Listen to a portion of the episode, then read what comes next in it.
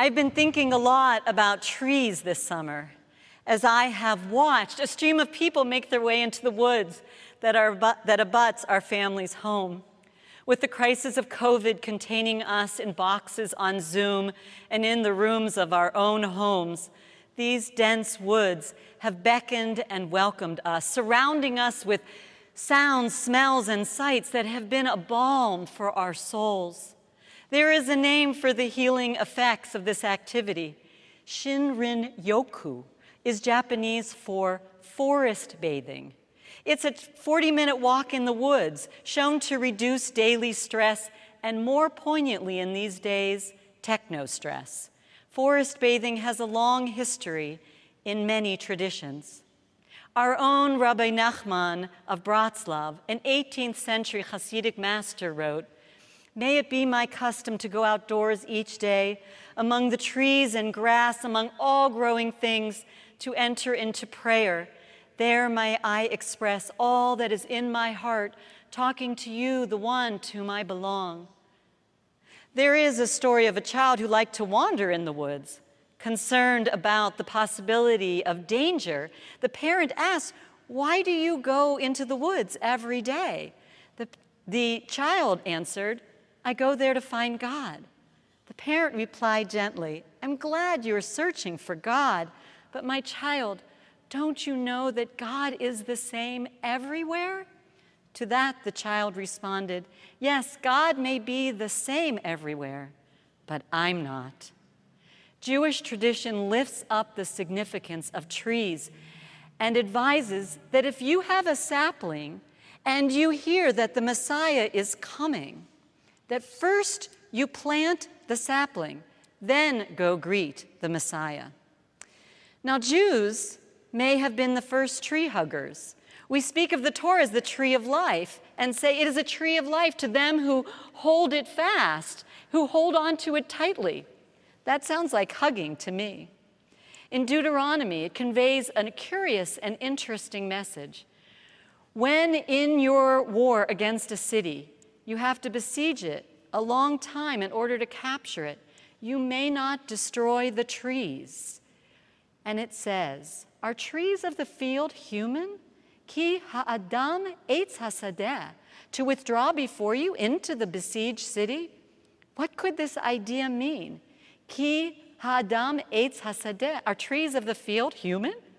The phrase in modern Hebrew is often used as an adage for as a human, so the tree of the field.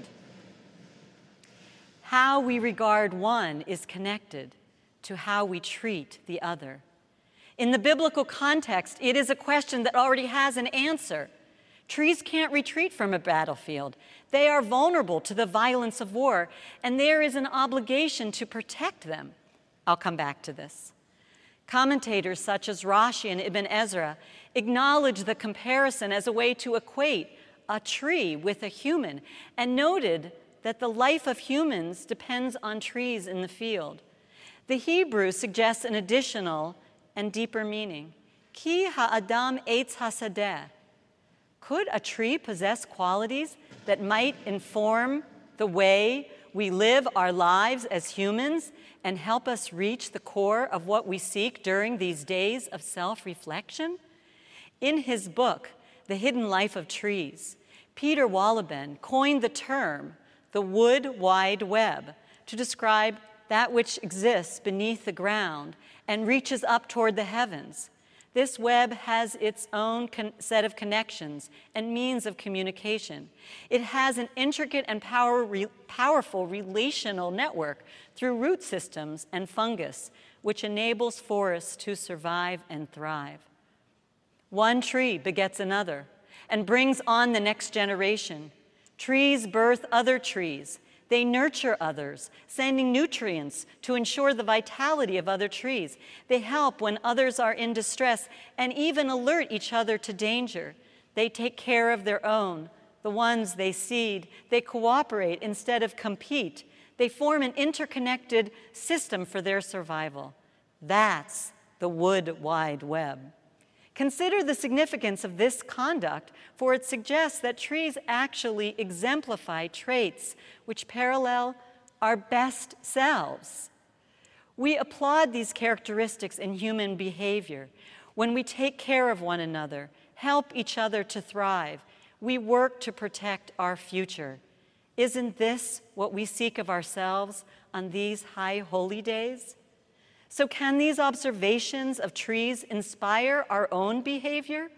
We have watched in horror as climate change has ravaged the redwoods and sequoias, igniting them in flames. Many of us have seen these colossal living structures. Many of us have stood beneath them and been humbled by the way they reach toward the sky. But so many of these trees stand tall, not because of deep root systems. In fact, their roots are superficial. The tree's immense height is precarious, and yet they are solidly embedded in the ground. How can that be? The answer is remarkable. The roots of these gargantuan trees are so intertwined that they actually hold each other up. One stands tall because they are part of its vast system that physically links one to the other, a web of interconnectedness. The trees have been busy modeling for humans for millennia. The forest can't thrive without their root systems working in concert with one another, nurturing, nourishing, supporting, communicating with, and protecting each other. The trees prosper together or the entire forest fails. The ancients knew. They had to because their existence depended on the survival of the forest itself. It's time to return to the basic principle of nature the health of the trees, the forests, the oceans, the lands. The air we share and our own bodies are tied together in a vast network rooted in the interdependence of us all. We must think of the earth and its trees as part of our own body's ecosystems as well. Survival of the fittest is not the only evolutionary theory. The paleontologist Stephen Jay Gould posited the idea of punctuated equilibrium, holding that the entire species, over hundreds of centuries or longer, must find a way to survive together. Individual fate is bound up with the dependence and cooperation of the entire species. Humanity's endurance and the survival of the natural world depend on the same idea. Climate change has the potential to destroy much more than we can fathom, and we must do everything we can to alter the trajectory we are on. Days turning to night is not an abstract idea any longer, as the West Coast fires have shown if we care about our own health and accept our interdependence on each other and with the natural world, we have to be vigilant and proactive to protect one another, the trees, and all of nature that surround us. All of us need to continually examine how we can care for the world, its vulnerable climate, and be responsive to the needs of our fragile planet. The Talmud teaches that to save a life is to save the world. We cannot separate the health of our planet from the health of humanity. The pandemic has magnified our concern for the health of our bodies. We have had to decide what we would and wouldn't do.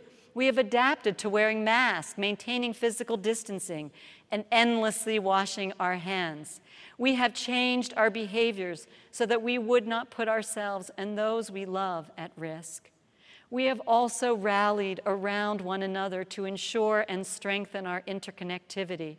The way people have lifted one another up again and again is heartwarming and soul nurturing. Some Temple Israel monthly study groups changed to meet weekly instead of monthly to support even one member of the group with a difficult diagnosis, while other groups did so to overcome isolation and loneliness brought about by these times. Our own TI Cares has made deliveries of honey jars to those who have lost a loved one in this past year.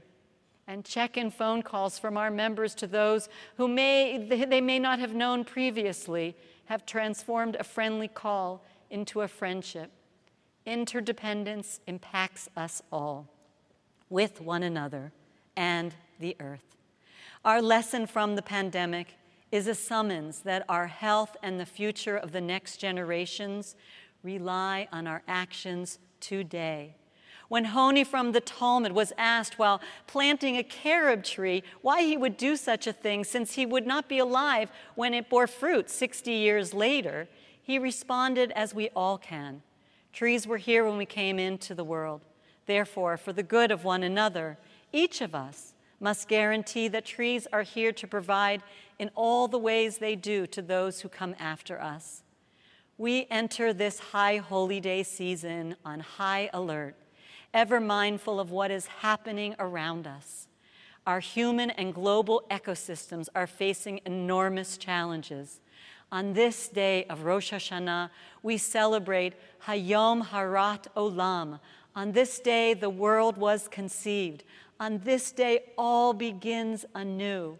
The earth sings to us that everything is possible. Let's go ahead and engage in Shinrin Yoku, bathed in the embrace of the wood wide web, to help us deal with the complexities of the world in this moment, even as we work on ourselves. As we do, let our awareness of the crucial presence of trees on this planet Earth grow even stronger. Today, I do speak for the trees, but it is not only to save the trees, it is to save ourselves as we confront the twin crises of our body's health from COVID and our planet's vitality. Let us recognize how profoundly our well being is dependent on the resolve and success of interconnectedness.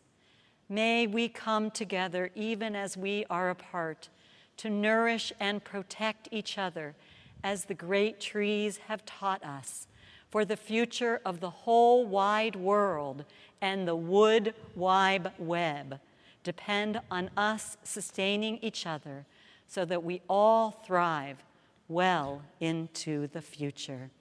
Ken Yehi Ratzon. So may it be. Amen.